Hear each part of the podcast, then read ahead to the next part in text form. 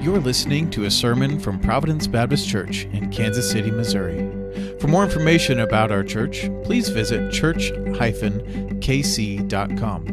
or come and visit on a Sunday morning. Sunday school for all ages starts at 9 a.m. and our worship begins at 10:15. Thanks for listening. Well, uh, again, uh, want to be able to uh, take this privilege, and indeed it is a privilege to uh, break the, the, bread of life uh, and share the Word of God with you. And today we're going to be in Matthew 20, uh, looking at a parable. one of the parables that Jesus gave, Jesus often used parables. It was one of his favorite methods of communicating about the kingdom of God. And indeed, this parable, the parable of the laborers in the vineyard, is another parable that teaches us about the kingdom of God. And as some of you may have heard in terms of a definition of parables, but they are an earthly story with a heavenly lesson.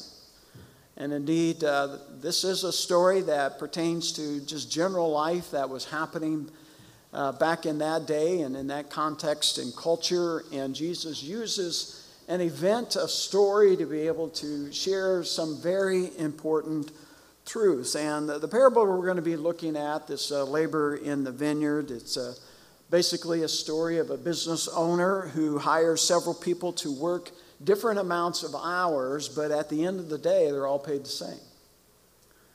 Well, uh, every parable kind of has an edge to it. And uh, this one is no different.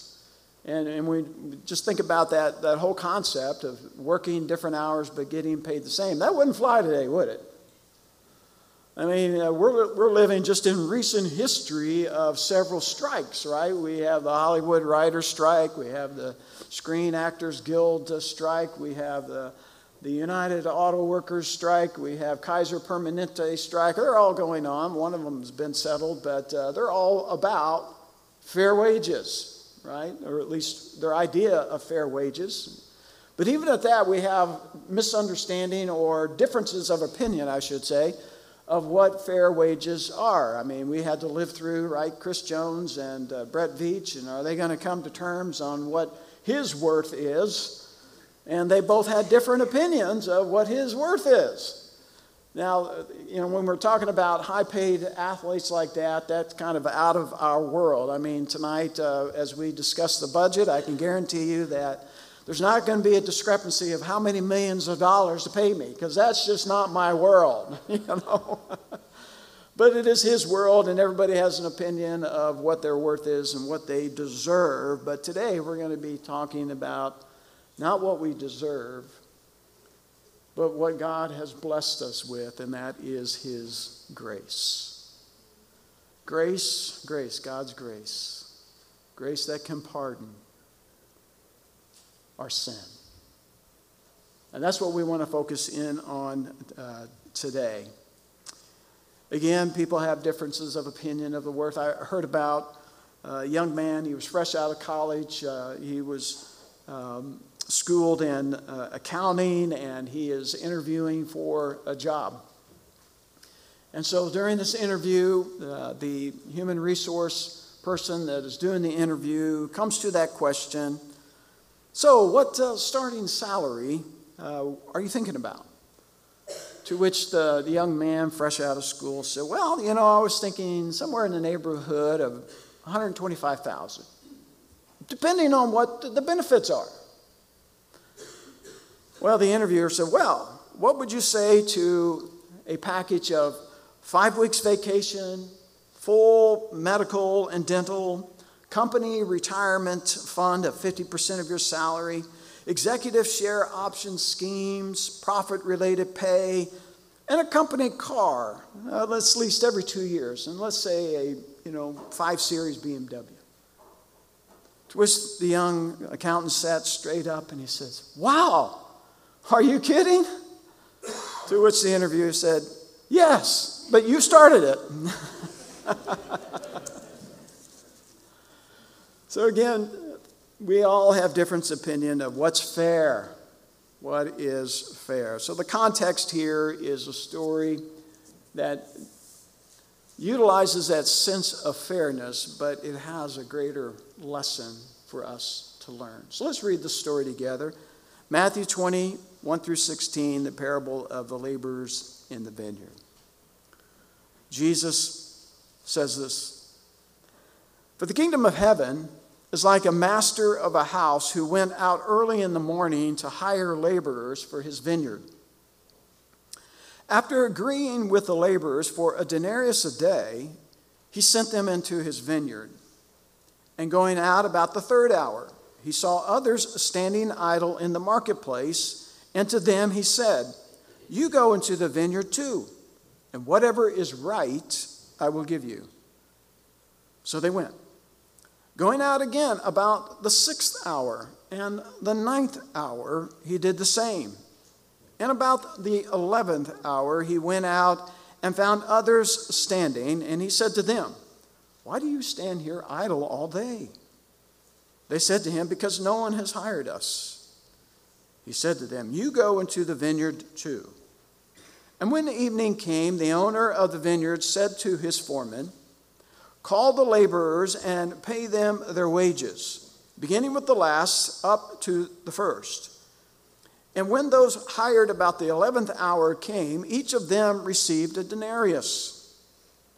Now, when those hired first came, they thought that they would receive more, but each of them also received a denarius.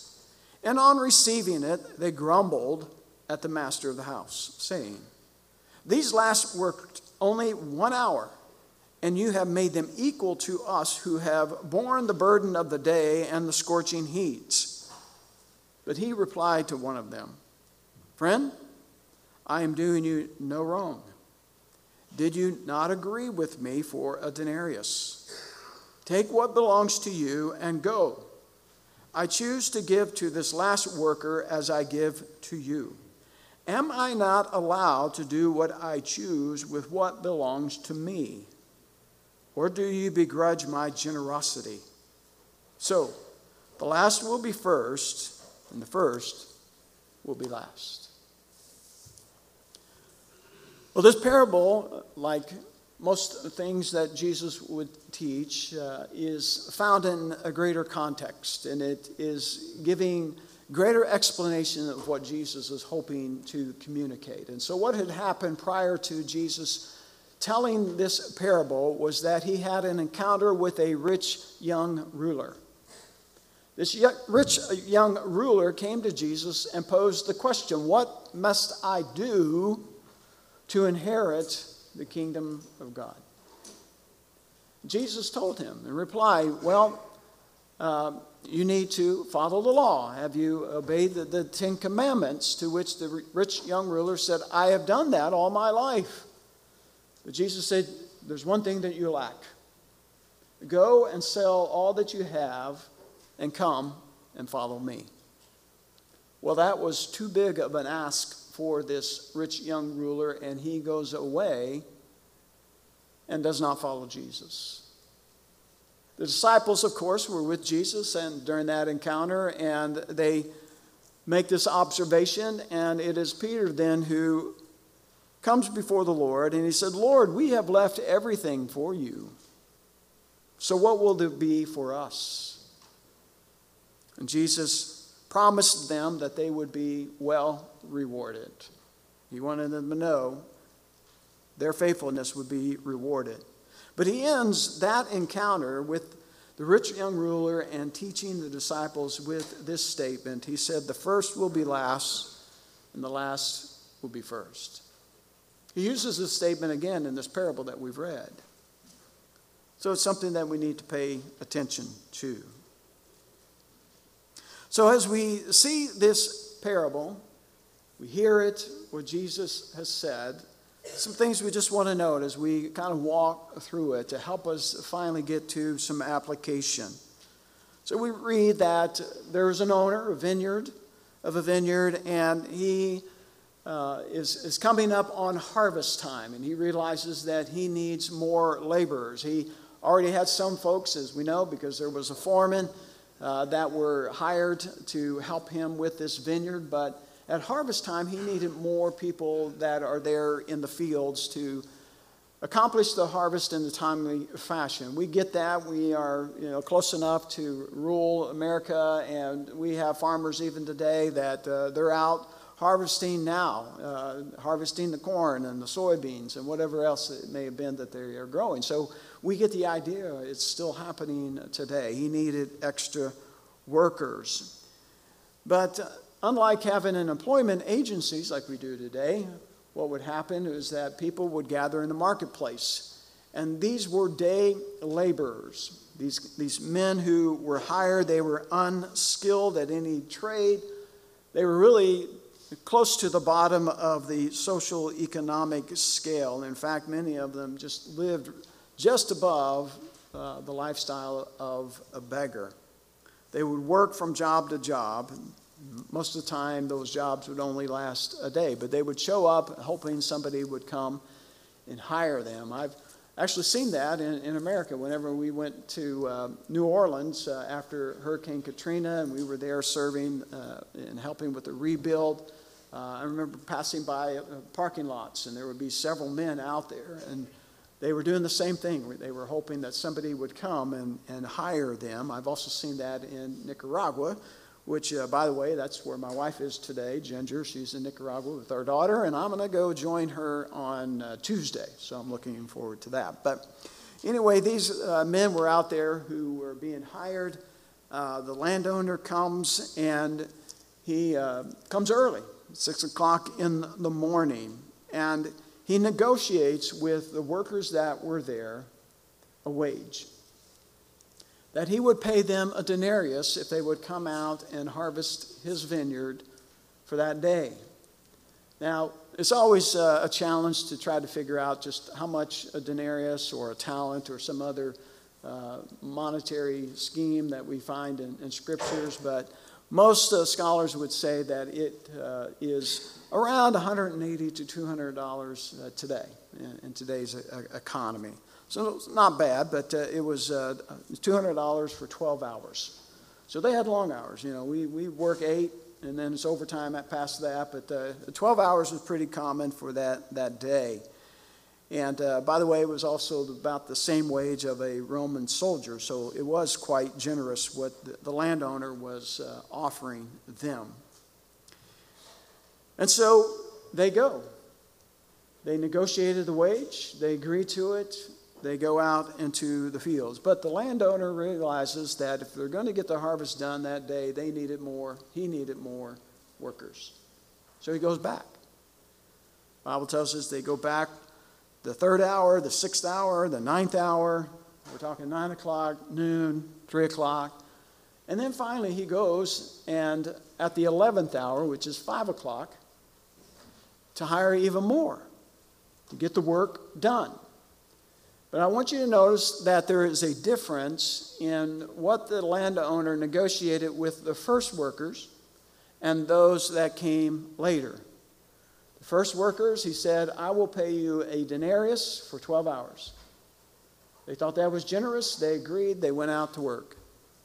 With everybody else, he said, I, the landowner, would tell them, I will pay you what is right.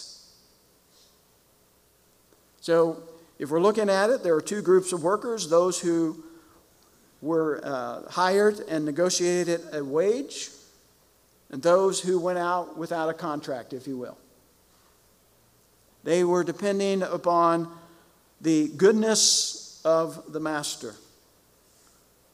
So, at this point in the story, it's a happy story. The laborers are hired, there's an abundant and sufficient amount of people to get the job done.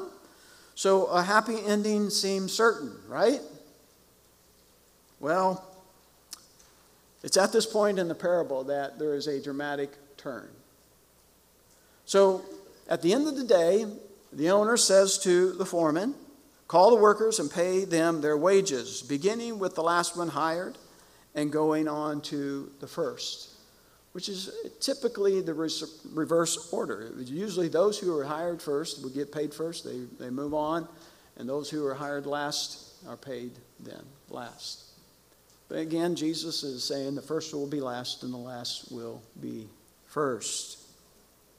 So, the workers who were hired about the 11th hour, that is about 5 o'clock, came and each received, guess what? A denarius. So, if you were one of those uh, persons who were hired at 6 o'clock in the morning, you saw that the guy that was hired at 5 o'clock gets a denarius, what are you thinking?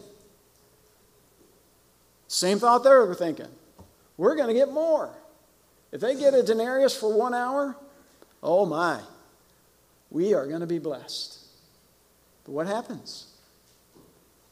They are paid a denarius. Same amount for working 12 hours as the person who worked one hour. So they complain. And honestly, we get it. Right? We do. We get it. And so they um, begin to grumble. Verse 11 and 12. They begin to grumble against the landowner. These men who were hired last worked only one hour, they said. And you have made them equal to us who have borne the burden of the work in the heat of the day. So we see that their attitudes head south very quickly with a vengeance. We can sympathize again with them. We understand their complaint. Their joy had turned to anger as they realized that what they had received was the same as those who had only worked an hour. And so they were determined to leave satisfied. And they make their complaint to the owner. But again, as we've said, many times the parables that Jesus would speak would have an element of shock. And it's for that purpose that he wants us to get to the point. What is the point that he is wanting us to see?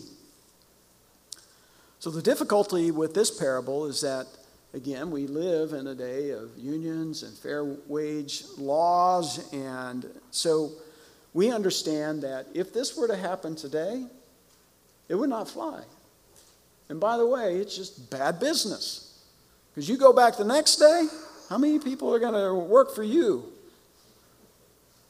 You're not going to have too many people working for you. Bad business. So let me uh, just also just kind of pause and, and just help you to understand Jesus is not advocating unfair wages. All right?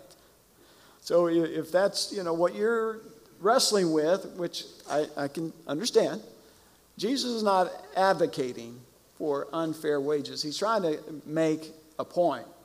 In fact, Jesus said elsewhere, Luke 10 7, that a laborer deserves his wages.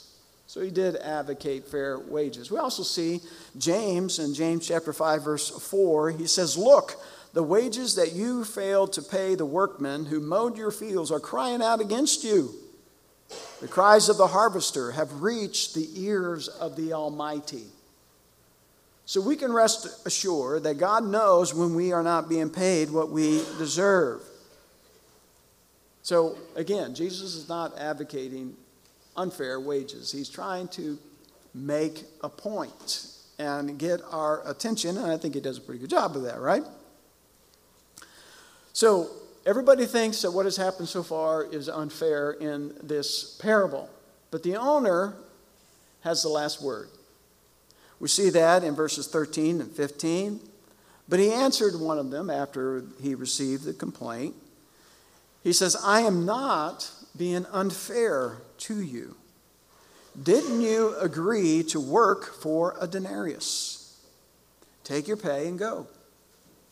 I choose to give the man who was hired last the same as I gave to you.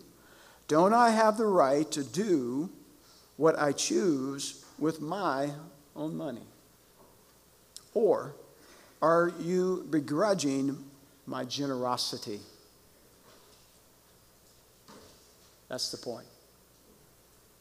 Generosity. This story so far has been one that has challenged our sense of fairness. But what Jesus is wanting us to get is the point of generosity, or to say it another way, grace. Grace. So, before we get there, again, let's remind ourselves that at 6 o'clock that morning, when the owner came and negotiated with these workers, he said, I'll pay you a denarius for the day. They agreed to it. They thought that was a great deal. And so they go and they work. And at the end of the day, the owner kept his word. What they negotiated is what he did. So the first group, those hired first, received justice. They received what was fair and just. Every group thereafter received mercy and grace. But those who received justice complained that they were victims of injustice, that the owner was not fair. But the owner points out, I was fair. This is what we agreed to. So I'm not treating you unjustly. In fact, I'm treating you justly. But it's mine to choose what I do with my wealth. And if I want to bless and be gracious, I can choose to be gracious. So it was completely his to choose. By the way, the landowner is not just interested in harvest, he's interested in the unemployed and blessing those who are without. But Jesus brings this parable to an appropriate end in verse 16, and he says, So the last will be first, and the first will be last. Things are often opposite of what we expect. So here's what we need to understand this is not a parable about grapes, this is a parable about grace. It's not about fair wages, it's about the mercy and the sovereignty of God. You know, sometimes grace has an edge to it. Don't always think of it that way, but it is whenever we are bent on only justice. Grace has an edge to it. Grace is not the way that we normally do things. If we're honest, we have to admit that grace sometimes disturbs us because we hold so tight to fairness and justice. Now, justice is good. We're not saying that's a bad thing. But in God's economy, in God's kingdom, it's about His grace. It's about His grace. So let's take a look at some of the applications that we can make from this parable. First is that grace reminds us that God's favor is a gift, it's not earned. It's a gift. We need to remember the problem here is not injustice, because there is no injustice in this parable. It's about grace, it's about the scandal of grace. The scandal in the sense that he is generous to some, but not everyone. Many of us can identify with the employees who would put uh, all the work and hours and the sweat and the heat of the day. But let's not miss the point of the story. God dispenses gifts, not wages. One of the most harmful sins that we can commit is taking God's grace for granted. I like what John MacArthur has to say. He says, The charge of unfairness was not grounded in a love for justice, but in a selfish assumption that the extra pay they wanted was the pay that they deserved. Did the laborers who were initially hired deserve more? No. They received what they had negotiated. They did not merit more. They received what they had agreed to. They did not merit or deserve more than what they negotiated. So, when it comes to salvation, there's no such thing as merit. Right? We don't earn it. We don't deserve it. We don't. God's grace is granted according to His good pleasure. He chooses to do that. Let me remind you that if it's wages that you want, the Bible is clear that our salary is already figured out for us. Paul would write in Romans 6:23 and he would spell out what we deserve to be paid. The wages of sin is death. That's what we deserve. If that's what we want, justice, then that is what will be paid out. I like what William Temple, a theologian, pastor years ago, he said, the only thing that we contribute to our salvation is the sin that makes it necessary. and the wages of sin is death. But if we want to receive what God wants to freely give us, then the last part of what Paul wrote in Romans 6:23 should pique our attention. He said, "But the gift of God is eternal life through Jesus Christ our Lord." There's wages and there's grace. And Jesus is teaching us a principle of grace in this parable. We can never place God under obligation to do something for us because we've done something for Him. We must give up any thought that we have any claims on God. So, let me give you an assignment. Take out some paper and pencil or pen, and here's what I want you to do I want you to write down everything God owes you. How long do you think it would take? Not very long.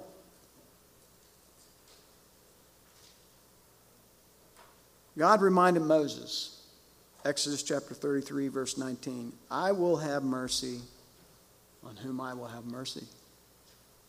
I will have compassion on whom I will have compassion.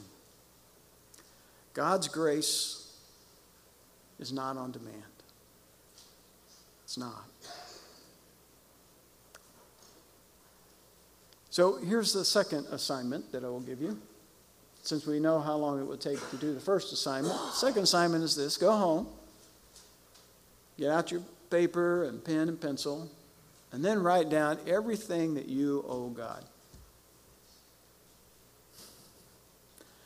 There's not enough time left to write down all the things that we owe God. He is gracious and merciful. Christianity, kingdom of God, supremely about grace. But grace is not always well understood, not often believed. We use the word a lot, we sing about it a lot, but we often struggle to embrace its fullness. I like what uh, Philip Yancey had to say. Uh, I love those theologians who, you know, spend a lot of time focused on, you know, a theme, and he wrote a book called What's So Amazing About Grace. And in that book, he writes this Grace is scandalous. It's hard to accept, hard to believe, and hard to receive. Grace shocks us in what it offers. It is truly not of this world. It frightens us with what it does for sinners. Grace teaches us that God does for others what we would never do for them.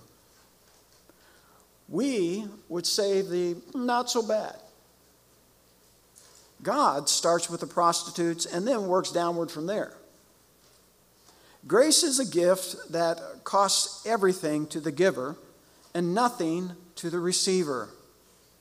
It is given to those who don't deserve it, barely recognize it, and hardly appreciate it. That's why God alone gets the glory in your salvation. Jesus did all the work when he died on the cross. In the end, grace means that no one is too bad to be saved. God specializes in saving really bad people. Do you have some things in your background that you would be ashamed to talk about in public? Fear not. God knows all about it.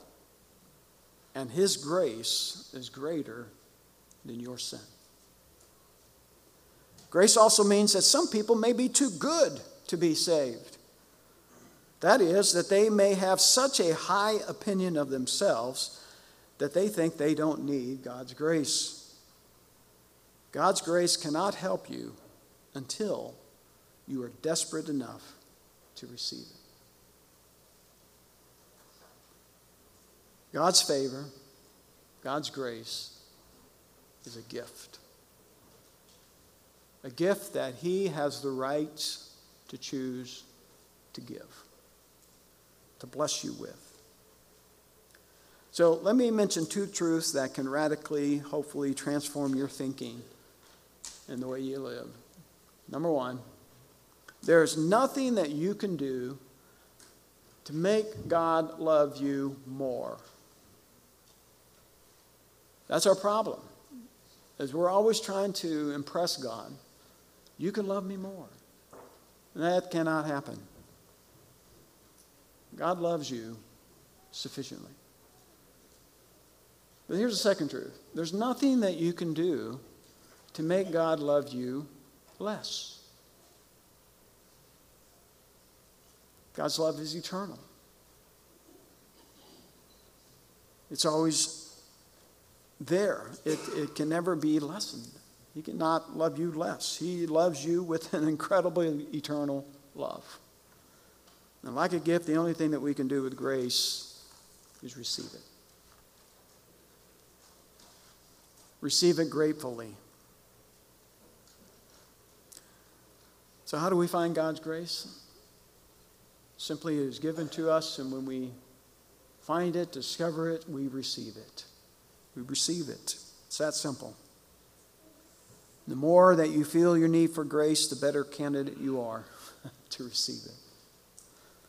So hold out your empty hands and ask God for His grace. You will not be turned away. And by the way, it's never too late. I love the prophet Isaiah when he wrote, Though your sins are scarlet, God says they will be white as snow. Why? His grace. His grace. You know, when we get to heaven, there's not going to be a contest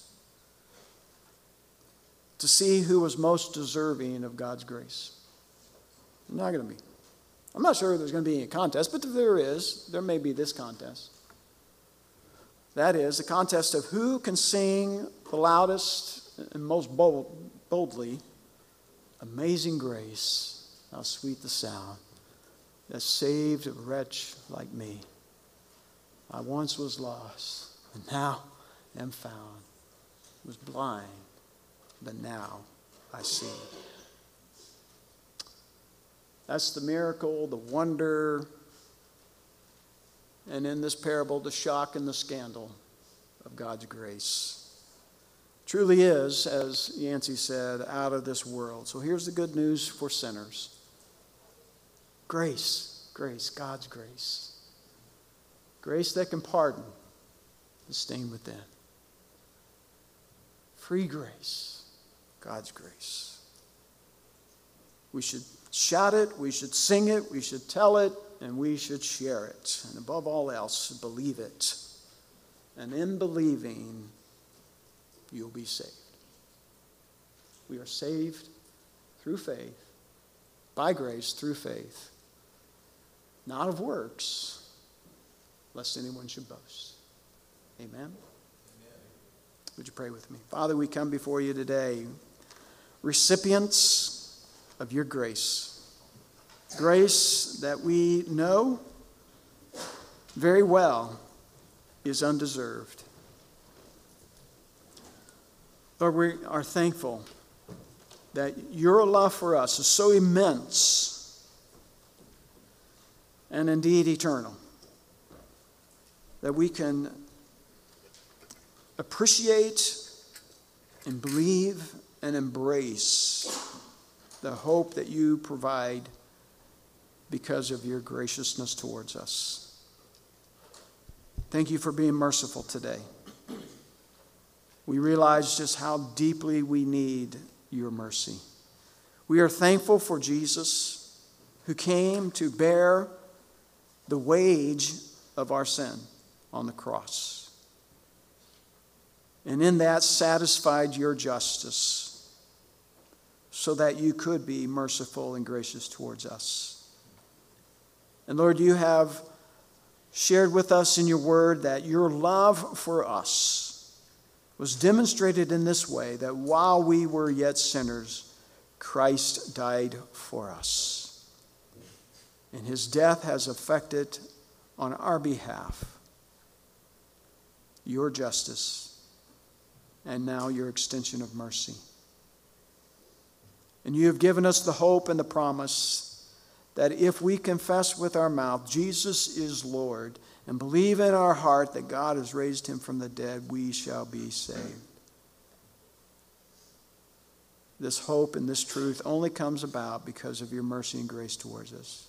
Lord, I pray if anyone is here among us who is yet to embrace and receive your grace, that today would be the day they would come and take that step of faith and find the joy of receiving your mercy through Jesus Christ. And it's in his name that we pray. Amen. So as we stand, as we sing, this is your opportunity to respond to the Lord and his offer of grace for you today. You come.